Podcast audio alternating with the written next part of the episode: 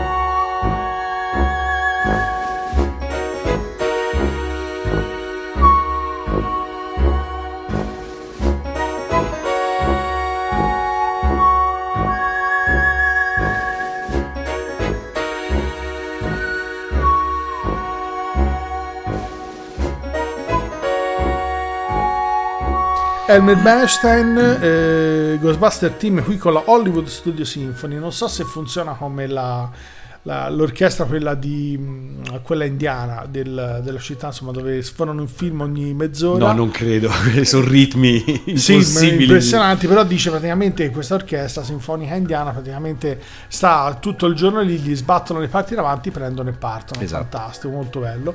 E collaborato con Bjork, per l'altro. Esatto, e lavorano a ritmo continuo, a diritto naturalmente. Come dicevamo, insomma, Bernstein, Elmer, specifichiamolo, ha avuto insomma questi problemi, questi trascorsi gli sono costati per un periodo di tempo, insomma, l'allontanamento dal lavoro e tutta una serie di problematiche relative al fatto che, insomma, era in odore di sinistra in un periodo come il maccartismo, dove naturalmente questo poteva essere un gravoso problema. Avremmo potuto scegliere compositori che maggiormente sono stati legati, però insomma sono figure che spesso volentieri per la stessa ragione abbiamo spesso volentieri passato. Siamo scelto una figura che poi in realtà non si è spinta politicamente, in realtà chissà su quali limiti, però ha pagato in fin dei conti probabilmente una certa libertà di pensiero in un paese, in un momento in cui insomma avere delle idee anche solo tendenzialmente a sinistra era particolarmente grave. È un personaggio che non c'è stato sicuramente bisogno di allontanare, perché diciamo lontano lo è sempre stato sicuramente dall'establishment, è Woody Guthrie. Guthrie l'abbiamo citato credo 1 miliardo di volte, ma ascoltato forse questa è la prima volta nell'ambito non siamo stati noi, perché è un po' l'archetipo, diciamo, il padre nobile di tutti i cantautori non solo statunitensi, perché poi diciamo la sua figura, il suo status di autore è sicuramente esondato al di fuori dei confini statunitensi. Questo perché Guthrie nell'immaginario collettivo, ma anche nell'immaginario musicale, soprattutto lirico, rappresenta il cantautore ancora molto legato alla tradizione della canzone popolare, della tradizione orale. Il core, diciamo, della poetica di Guthrie è tutto incentrato sui diseredati, sui personaggi che vivono ai margini della società perché la società è intrinsecamente cattiva o perché alcune condizioni particolari li hanno appunto spinto questi soggetti ai margini della società. Questo è centrale per esempio in un suo grande classico, The Dust Bowl Ballads, dove tutta la vicenda è narrata intorno appunto all'episodio di questa specie di desertificazione che per chi ce l'avesse presente fa da sfondo anche a Furore di John Steinbeck, grande capolavoro diciamo della letteratura mondiale. Quello è un po' lo scenario sul quale Guthrie si muove. È appunto figlio di quella tradizione di canzone popolare che guarda da un lato sicuramente a sinistra, ma una sinistra di carattere più forse anarchico, sicuramente anti-autoritario, e che sicuramente in un paese come gli Stati Uniti negli anni a cavallo fra la fine degli anni 30 e i primi anni 40 non godeva di grande popolarità nonostante tutto. Il brano che ci andiamo ad ascoltare ha un titolo in realtà piuttosto esplicativo, Tear the Fascists Down. Chi vuole intendere intenda, Woody Guthrie. There's a great and a bloody fight round this whole world tonight. In the battle, the bombs and shrapnel rain. Hitler told the world around he would tear our union down, but our union's gonna break them slavery chains. And our union's gonna break them slavery chains. I walked up on a mountain in the middle of the sky, could see every farm and every town. I could see all the people in this whole wide world. That's a union that'll tear the fascists down, down, down. That's a union that'll tear the fascists down.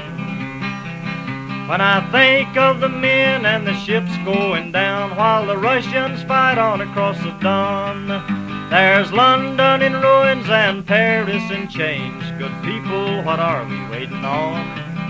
Good people, what are we waiting on?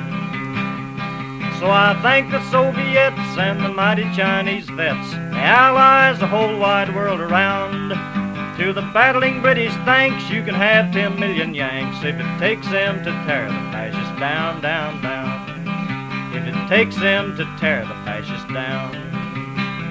But when I think of the ships and the men going down and the Russians fight on across the Don, there's London in ruins and Paris in chains. Good people, what are we waiting on? Good people, what are we waiting on? So I thank the Soviets and the mighty Chinese vets, the allies, the whole wide world around. To the battling British, thanks, you can have 10 million Yanks if it takes them to tear the fascists down, down, down. If it takes them to tear the fascists down. Come non ricordare, parlando appunto di Woody Guthrie, il suo famoso adesivo, non ricorderemo ora che cosa c'era scritto, che lui appunto teneva sulla sua chitarra acustica che spesso lo ha accompagnato e che fa parte esattamente, forse più ancora del suo viso, del suo volto, lo rappresenta meglio iconograficamente di qualsiasi altra immagine. Questo perché appunto, come dicevamo, Guthrie è un po' l'archetipo del cantatore impegnato. Musicalmente la sua tradizione diciamo è quella del folk popolare, è quella che in parte incrocia il country, nella fase finale della carriera incrocerà un po' anche il blues, soprattutto quello della parte diciamo più urbana, quindi l'area di Chicago, però fondamentalmente rimane legato a quegli stilemi musicali tipici del folklore statunitense, che sono a loro volta figli della grande tradizione appunto della musica popolare proveniente sia dai campi, diciamo così, dalla tradizione contadina, sia dalla tradizione operaia e in parte anche militare. Woody Guthrie rimette in piedi un repertorio in parte dimenticato e soprattutto scrive cose nuove che diventeranno poi la base dalla quale partiranno personaggi del tipo di Bob Seger, Bob Dylan, Al Stewart, insomma tutti i grandi cantautori statunitensi che tutti noi ben conosciamo, e in parte chiaramente anche i cantautori non americani, come per esempio il nostro Francesco Guccini, che qui ci sarebbe stato benissimo, ma giustamente ci siamo mossi verso altre latitudini. A questo punto, visto che eravamo, come dicevamo, a sinistra dell'emiciclo, andiamo dalla parte opposta. Esatto. E non potevamo, insomma, non citare uno di compositori italiani che nel periodo fascista in qualche modo, insomma, ha sposato alcune tendenze. Stiamo parlando di Gian Francesco Malipiero, che è nato nel 1882, quelli chiamati la generazione dell'80, in particolare, cosa un po' anche curiosa, la citiamo apposta, nel 1834 all'Opera di Roma mette in scena La favola del figlio cambiato sul testo di Luigi Pirandello, altro insomma che è sempre stato insomma filofascista dichiaratamente. La cosa curiosa è che Benito Mussolini è presente alla prima della rappresentazione italiana con la direzione dell'orchestra Gino Marinuzzi e si infuria perché a un certo punto c'è una scena dove insomma si svolge una scena all'interno di una casa di tolleranza.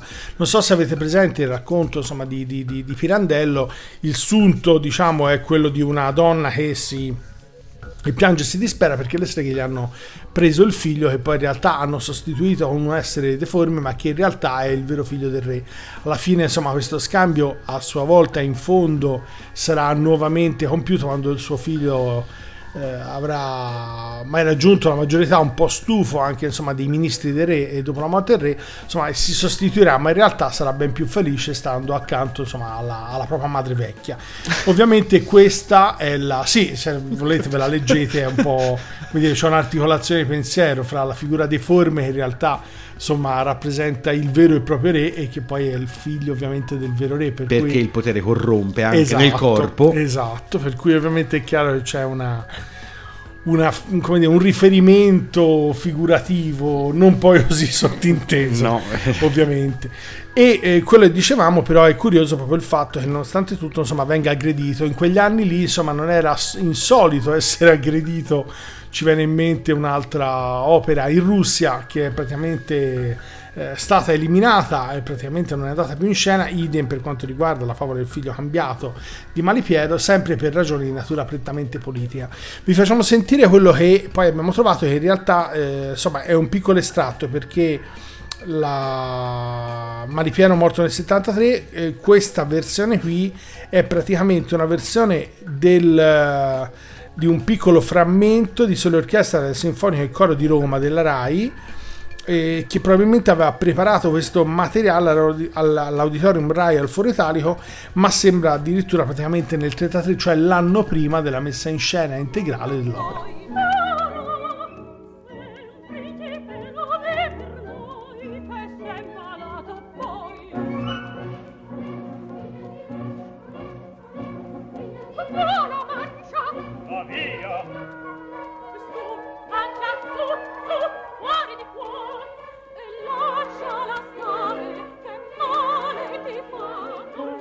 Voglio quando me stai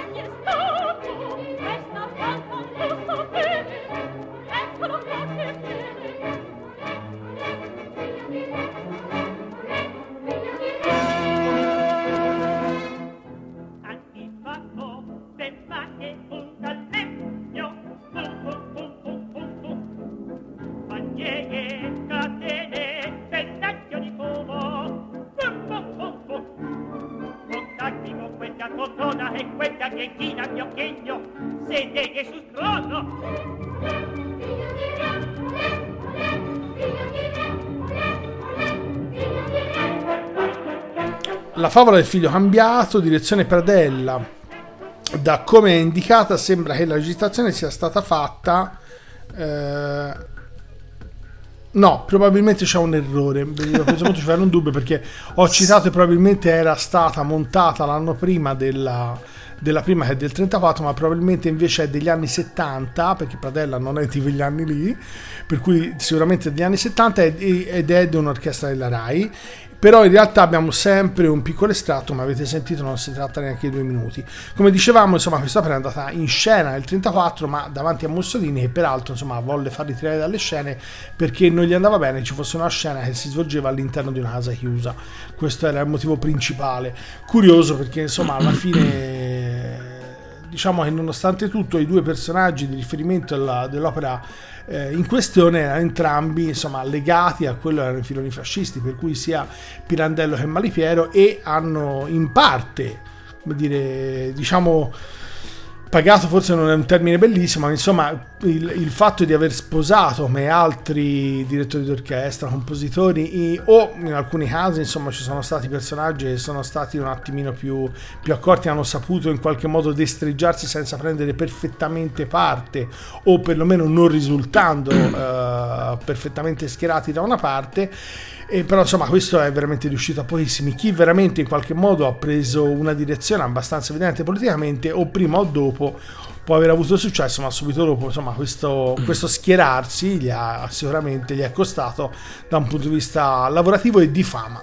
Ricordiamoci, come diceva Pertini, il 26 aprile del 1945 eravamo 50 milioni di antifascisti. Esatto. Quindi succede anche di questo. Bene, il personaggio invece che andiamo ad affrontare non è esattamente, diciamo, un fascista, non diremmo così, però è un personaggio abbastanza insospettabile che è ritornato alle scene del commentario politico per alcune sue affermazioni in ambito Covid, vaccini, lockdown, eccetera. Stiamo parlando di Eric Clapton. Ora, chiaramente Clapton, che qualche anno ce l'ha, nonostante sia un venerato maestro della chitarra elettrica, con queste dichiarazioni ha fatto un po' la figura, insomma, dell'uomo un po' in là con gli anni, un po' imburberito anche dalla situazione della salute, che come sappiamo ultimamente non è più splendida. Però in realtà in anni non sospetti Clapton aveva già avuto modo di esprimere certi suoi convincimenti, soprattutto in ambito per esempio immigrazione, per cui alcune affermazioni molto pesanti riguardo gli immigrati, soprattutto gli immigrati di colore, fecero abbastanza scalpore qualche anno fa. Poi in un certo senso sono finite nel dimenticatoio, anche perché appunto Clapton gode di quello status di leggenda vivente che oggi, sopraggiunti anche i limiti di età, pochi possono vantare. Però ecco, questo aspetto un po' curioso di un personaggio che poi tra l'altro musicalmente è sempre stato molto apolido, non è certo un autore di brani politicamente impegnati, ha sempre un po' fatto storcere il naso, comunque fatto cogliere una contraddizione evidente, anche perché il brano, uno dei brani più famosi e il brano che vi faremo ascoltare stasera, Cocaine, non è esattamente, diciamo così, come dire, il prossimo inno della Brexit. No, Brexit c'è già stata, quindi cosa ci potrebbe essere dopo la Brexit? La Norvexit. Ritornano per distaccarsi di nuovo, questa volta sul serio, okay. Una cosa del genere. Beh, comunque sia, questa è Cocaine e questo è Eric Clapton. If you wanna hang out, you got to take around cocaine. If you wanna get down on the ground, cocaine. She don't lie, she don't lie, she don't lie. Okay.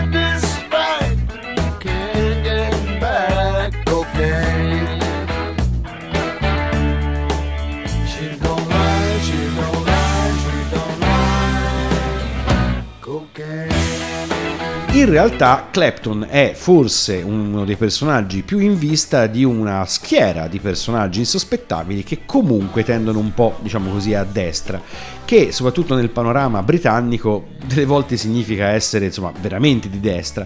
Tra questi, per esempio, elettori del partito conservatore c'è inaspettatamente Mick Jagger. Ora, se Clapton ha problemi con l'immigrazione e Jagger vota conservatore, non si sa veramente più a quale santo votarsi. Questo non per dire che tutti i musicisti debbano essere di sinistra, compagni e amanti dell'universalismo, però effettivamente è difficile non cogliere in questi personaggi questo gramo di diciamo così, di contraddizione, soprattutto, come dicevamo prima, da parte di personaggi che non hanno fatto della contraddizione un proprio marchio di fabbrica. Sappiamo che nell'ambito di tutte le arti personaggi hanno avuto spesso atteggiamenti che potevano sembrare provocatori ma che in realtà nascondevano convinzioni profonde. Un nome per tutti, John Lydon, che ha sempre, diciamo, non ha mai nascosto il suo credo populista. In altri casi personaggi appunto mai particolarmente esposti da un punto di vista politico, in realtà poi si è scoperto perché non fossero così esposti, mettiamolo in questo modo. Ma a questo punto ci siamo mossi sulle idee estreme e da buoni italiani perché non calcare un po' il buon vecchio centro che tante soddisfazioni ci ha dato in passato, nel presente e sicuramente nel futuro. E mi sono riferito ovviamente a quella che era una delle schiere più folte di compositori cattolici, perché questo poi alla fine, diciamo, potrebbe essere, insomma, l'accostamento più netto, più che una scelta di tipo ovviamente politico. E la lista è lunghissima, siamo andati a pescare ovviamente autori che fossero più recenti e più vicini a noi. In realtà poi è un po' curioso, ma eliminato forse Malipiero, in questa scaletta di oggi ho praticamente preso quasi tutte le colonne sonore di film, però è stato un caso, e anche in questo caso praticamente mi sono rivolto a un compositore di origine polacca, ma che, insomma, che si è collocato in quella che è definita un po' l'area del post-realismo e che ha rappresentato una figura, insomma, internazionalmente riconosciuta anche da quella parte di musicisti nell'ambito classico che spesso volentieri tendono un po' a storcere il naso nei confronti della musica contemporanea. Stiamo parlando di Krzysztof Penderecki. In realtà la scelta è capitata su di lui perché è fortemente cattolico, amico del Papa, e in passato ovviamente, in particolare, ovviamente stiamo parlando di... Sì. Per vicinanza polacca. Esatto, probabilmente la motivazione di fondo era questa. Quindi un po' di papi indietro. Diciamo. Esatto. Però ha scritto anche moltissime composizioni, fra cui la monumentale Passione secondo San Luca, e è sempre stato, diciamo, un personaggio legato a quella che è la fede cattolica. Abbiamo scelto a questo punto una colonna sonora che però insomma fosse abbastanza inusuale, ma che in realtà poi rientra nel tema di quello che è il mondo religioso. Praticamente, insomma, sicuramente la colonna sonora maggiormente conosciuta, anche se poi alla fine probabilmente siamo tutti catturati dal mix di scene e colonne sonora per non fare attenzione specificatamente alla colonna sonora, perché stiamo parlando di Polimorfia, del brano, ma che in realtà è usato nell'Esorcista, nel famoso da Ghostbusters all'Esorcista. Forse è musica, elezioni e orrore, che esatto, non sono proprio scondistinguiti. Questo praticamente, insomma, è un brano che come brano sicuramente in alcuni punti, in particolare quelli forse diciamo più effettistici, fra virgolette, ma sicuramente li conoscerete. Qui è diretto da Leonard Slatkin e praticamente è la The National Philharmonic Orchestra con Polimorfia, brano di Krzysztof Penderecki.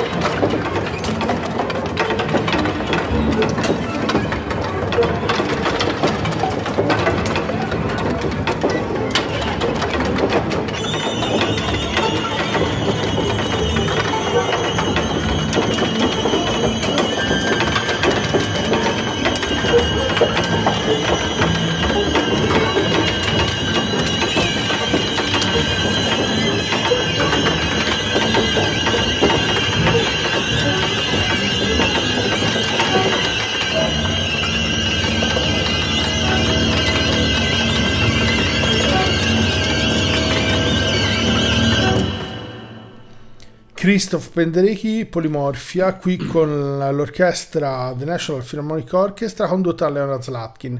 Di sicuro avete riconosciuto, insomma, l'effettistica, quelle che sono i suoni di sottofondo, di alcuni momenti più orrorifici che naturalmente ci sono all'interno del film. Patrick Harris! Esatto.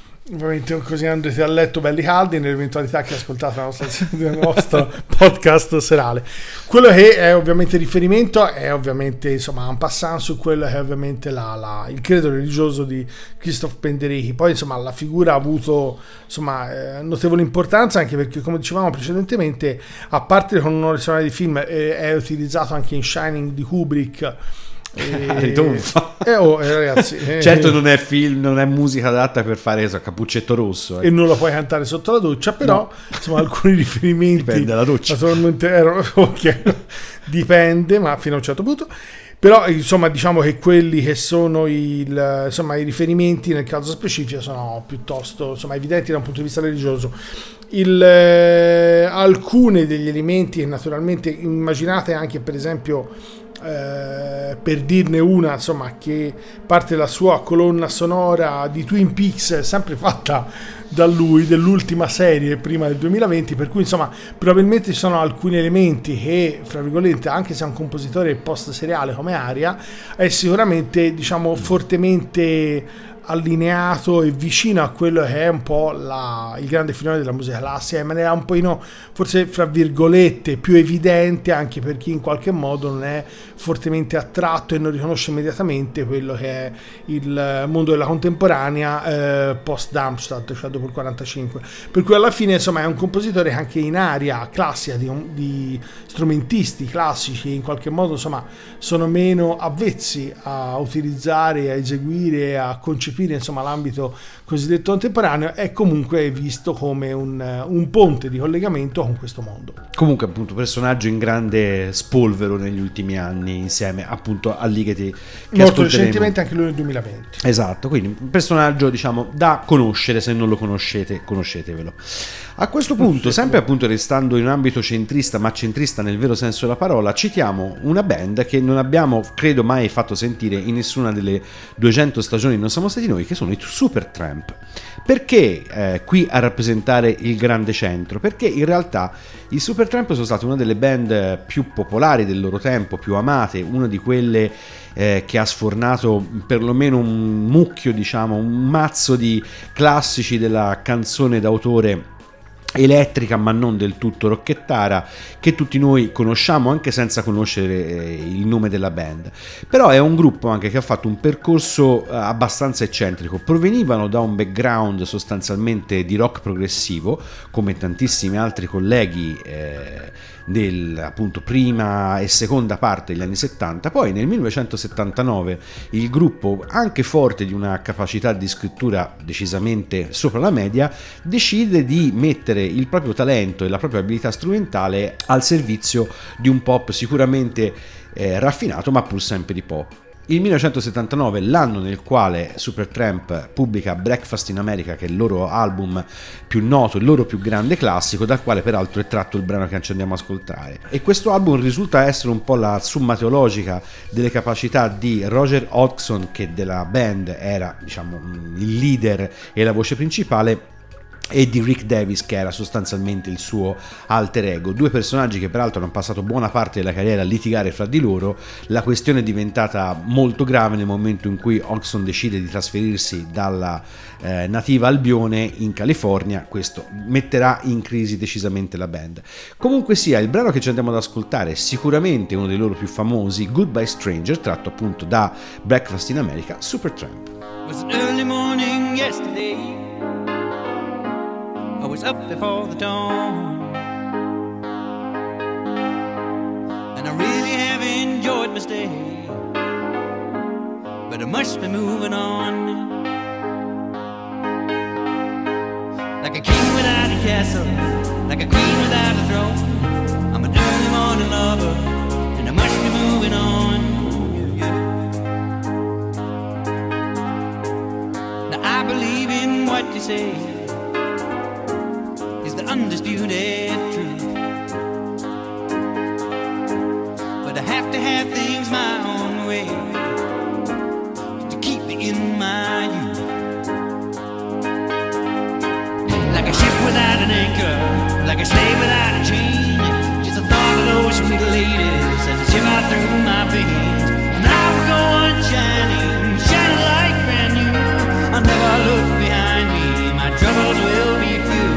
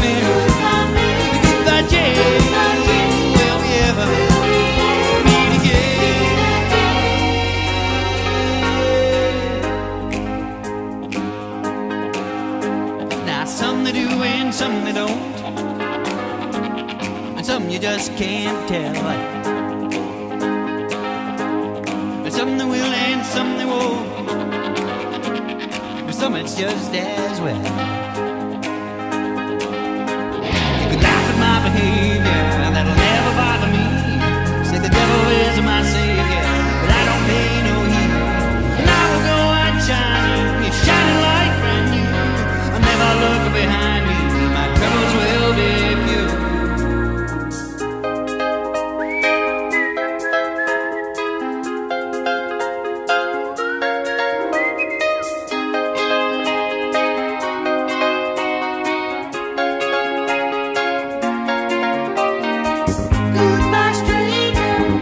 been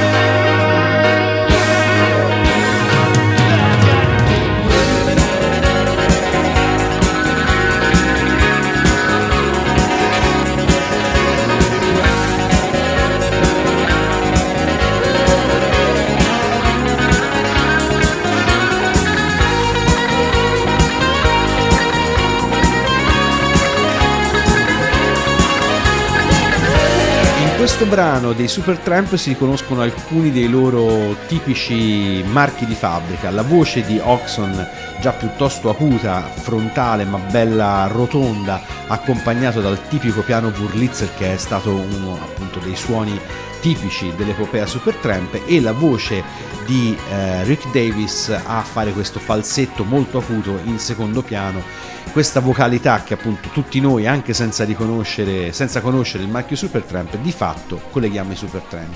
Come dicevamo, band centrista, perché negli anni in cui il punk sta esplodendo in buona parte dell'Occidente, e anzi nel 79 si comincia chiaramente a già parlare di post-punk, i Supertramp, band con un retroterra appunto progressive, decide di abbracciare il grande pop, il pop raffinato, molto ben prodotto, sonorità assolutamente professionali, dischi peraltro dalla realizzazione costosissima come tipico di quegli anni, quindi vanno completamente in controtendenza. Però nonostante questi, che in una prospettiva sia di attualità sia di storia potrebbero essere quasi definiti dei difetti, la qualità della scrittura di Supertramp ha fatto sì che questi brani restassero e che fossero in un certo senso considerati dei classici anche da un pubblico molto trasversale. Oggi il marchio Supertramp non è esattamente in cima alla lista degli artisti da riscoprire, non è una band che abbia goduto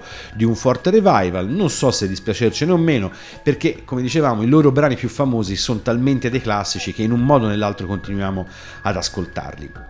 A questo punto, visto che abbiamo praticamente esaurito buona parte dell'arco costituzionale, rimangono da decidersi se è il terzo o il quarto polo, i non allineati, cioè quelli che stanno lì come gli alberi d'autunno. Li potete interpretare come volete, l'idea nostra è stata un po' quella, diciamo, quelli che apparentemente sono al di fuori delle linee principali, insomma un assetto un po' all'italiana, per cui tre linee principali.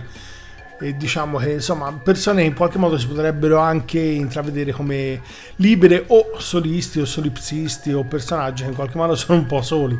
Nel caso insomma io ho scelto quello che è considerato uno dei più grandi compositori del XX secolo, poi la storia di per sé dirà insomma se questa valutazione è abbastanza vicina è valida o no. Dal nostro punto di vista sì, però ovviamente insomma è comunque una visione parziale molto vicina. Stiamo parlando di György Ligeti o Ligeti, compositore che ha avuto anche una realtà di vita insomma piuttosto particolare, perché padre, fratello e madre sono tutti entrati in un campo di concentramento, l'unica da Auschwitz uscì la madre, lui ha riportato diversi problemi di salute che poi insomma alla fine degli anni 80 lo hanno insomma costretto a una vita un pochino più ritirata, anche se poi alla fine è morto nel 2006 con più di 80 anni, ma ha avuto modo insomma di produrre moltissima musica, ha continuato sempre a lavorare e ha spaziato, questo forse è una delle cose anche più libere veramente di quella che è la grandissima produzione di Ligeti, perché si è potuto accostare anche dopo semplici ascolti, come gli è successo poi negli anni 70 con la musica di Terry Riley, di quello che è un po' il gruppo dei minimalisti, compositori minimalisti americani. E però insomma le sue influenze sono state molteplici, senza però rimanere mai ingabbiato, e in questo, anche se diciamo ci sono alcuni riferimenti con incontri a Darmstadt o negli anni 60 o 70 dopo gli studi a Budapest, e quando poi successivamente prese la cittadinanza austriaca e continuò a studiare in Austria e in Germania, insomma venne in parte un po' ostacolato, nel senso ne capirono probabilmente le grandi capacità, insomma, diciamo che all'inizio sicuramente nei primi anni, primi 20 anni dopo la seconda guerra mondiale, insomma il percorso non è stato così facile. Entra a Amburgo a insegnare nel 73, ne uscirà alla fine degli anni 80 e poi fondamentalmente si dedica alla composizione, rimane, come abbiamo detto, anche per problemi di salute più a casa.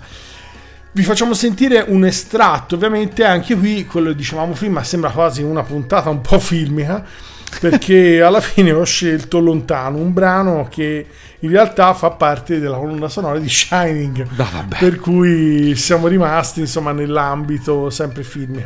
Non so, mi è capitato così però a questo punto, perché riutilizzare alcuni dei brani più famosi come Lux Eterna, e peraltro anche quello faceva parte di un film di Stanley Kubrick, non era ovviamente il caso, l'abbiamo già passato, poi penso addirittura insomma più di una volta negli anni anche, sì, no, quello sicuramente. Esatto. Potevamo passare altri brani che però probabilmente erano fortemente più strumentali e davano un po' meno l'idea di quello, anche il filone è horror, un linguaggio insomma sì, un pochino più libero. Invece ho scelto Lontano perché poi alla fine insomma è un brano che rende ancora più evidente probabilmente la grande libertà di György Ligeti. Comunque tra le puntate diciamo che sicuramente stanno in archivio, oltre a quella su Alma Mahler c'è musica e horror, mettiamola. Esatto, questa è una delle prossime produzioni che devo fare.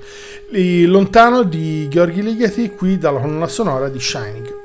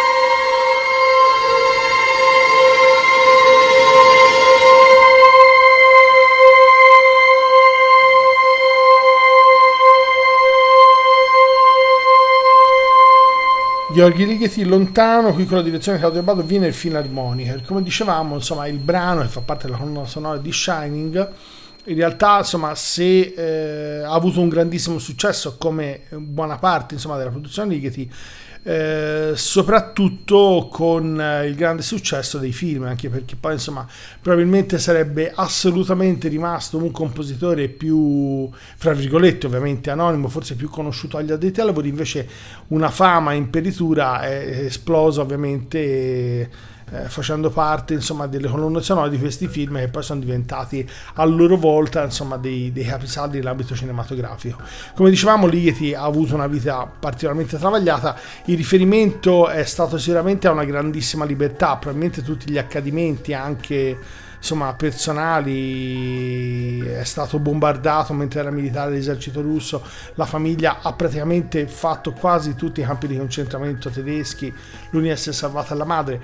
Insomma, ha avuto una quantità di traversie veramente impressionanti e probabilmente questo a maggior ragione lo ha inquadrato come un personaggio fortemente libero. Diciamo che quella la sua grandissima produzione musicale rende in maniera evidente, insomma, la sua grande capacità di analisi, sintesi e di accettazione anche di linguaggi diversi, ma a sua volta, insomma, una grande capacità di reinterpretazione, una chiave personale e libera.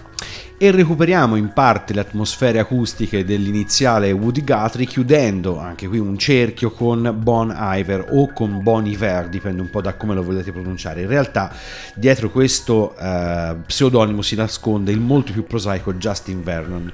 Nel 2007 Justin Vernon, alias appunto Bon Iver, dà alle stampe For Emma Forever Ago, disco che appunto oltre a recuperare dei suoni abbastanza ricollegabili anche in questo caso al folk, a certe tradizioni acustiche di anni decisamente più recenti, ma vede nella sua poetica di isolamento, perché il disco è stato realizzato proprio da Justin Vernon in questa specie di baita in mezzo alla montagna, dove lui si è ritirato proprio per riuscire a concentrarsi al massimo e tirare fuori tutti i suoi sentimenti. Appunto vede dell'isolamento un po' il centro della poetica di questo disco, che in realtà parla di amore, però questo amore si scontra con questa condizione appunto di isolamento, di, non diremo di solipsismo, perché poi insomma Bon Iver ha fatto con questo disco in realtà un esordio con il botto e poi è diventato collaboratore di figure assolutamente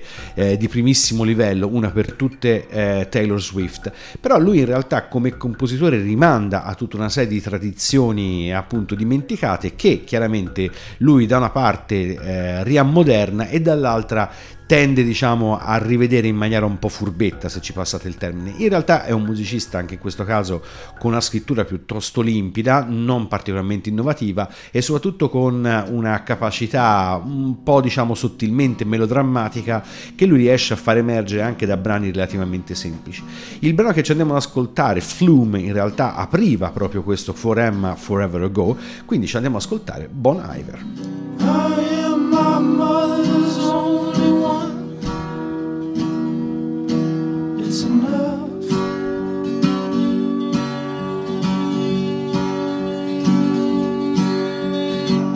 I wear my garments so it shows. Now you know.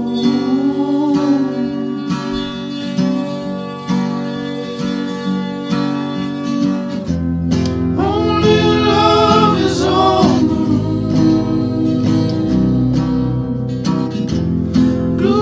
Feathers on the floor.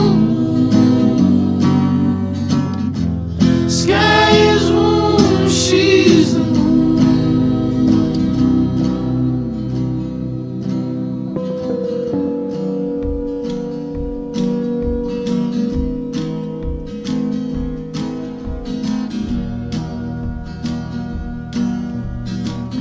I am my mother.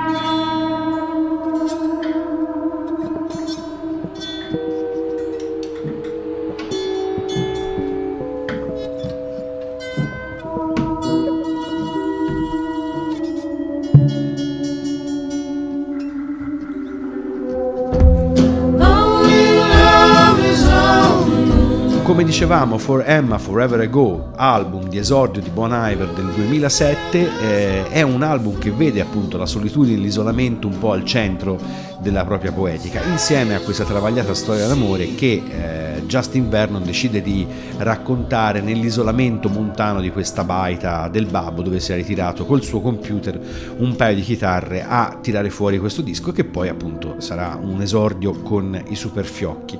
Non siamo nell'ambito dei grandi scomparsi alla Salinger. Questo non è un personaggio che si è ritirato, che vive tutt'oggi in mezzo ai monti. Sì, magari ci potrà anche vivere, non so, dove stia di casa, però è anche un personaggio noto, diciamo, alle cronache, non dico mondane, ma sicuramente a quelle del rock mainstream. Quindi è un personaggio che in un certo senso, in una logica veramente molto moderna, molto attuale, ha estetizzato il senso di isolamento, l'ha reso parte di uno spettacolo decisamente più pop e più articolato, molto più a consumo, diciamo così, di telecamera, un po' recuperando sempre in questo caso l'iniziale Ecce Bombo: mi si nota di più se vengo e mi metto in disparte o se non vengo proprio. Un po' questo è il senso.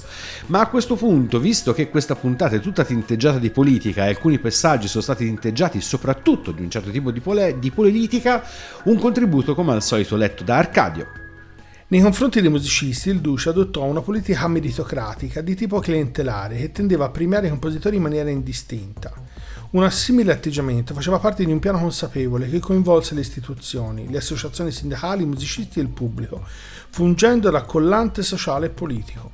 L'idea di compiacere un po' tutti collimava con l'impegno a non creare eventi che in qualche modo rappresentassero una linea di tendenza, così come è ben sottolineato dalle direttive del Mincul Pop per il Festival Internazionale di Musica di Venezia, inviate il 20 gennaio del 1938 dal ministro Alfieri all'ente autonomo del teatro La Fenice. La rassegna, oltre alle sue funzioni internazionali, ha il compito di portare al giudizio del pubblico tutti i musicisti italiani che abbiano una buona reputazione artistica. Essa non dovrà mai essere una mostra di tendenza. Un estratto da Compositori e funzionari, una riflessione sulla politica fascista del consenso di Roberto Iliano e Massimiliano Sala. Sì, poi l'estratto, l'inciso, nella parte finale letta, praticamente preso dall'archivio della Fenice e cita quello che è ovviamente l'indicazione del ministero, ma che poi in realtà sono insomma quelle indicazioni dirette del Duce. Esatto, un dai al cerchio, un dai alla botte, però con un po' di... Esatto, dove questa cosa del... A me piace la clientelare e meritocratica nella nella stessa frase, favoloso, molto italiano però. Sì, sì, questo è vero, probabilmente sarebbe anche difficile da tradurre. Esatto, da spiegare a qualcun altro, anche se ora abbiamo esportato anche queste buone pratiche noi all'estero ormai. Però insomma il riferimento è interessante a quello che è un concetto anche di buona nomea e di quella che poi è il concetto di tendenza, anche perché poi insomma stiamo parlando della città che ospita ormai da decenni la Biennale. Benissimo, questa puntata dedicata in maniera molto lontana e suggestiva alle elezioni non poteva che chiudersi con un brano che parla proprio del giorno delle elezioni. Siamo andati a scavare nella tradizione più pura recuperando gli Arcadia. Non è un omaggio al maestro Baracchi, ma era uno dei progetti spin-off dei fantasmagorici, stavo per dire fantomatici, dei fantasmagorici Duran Duran. Chi è che non ricorderà Simon Le Bon e Nick Rhodes in splendida solitudine? Il brano si intitola Election Day. Anche questo l'avete sentito tutti, un po' come i Supertramp, anche se non vi ricordavate che erano gli Arcadia. Per questa puntata di Non siamo stati noi è tutto. Vi salutano Jacopo Fallani e Arcadio Baracchi, e ricordate che se quello che avete ascoltato questa volta vi fosse sembrato particolarmente strano, è colpa delle elezioni.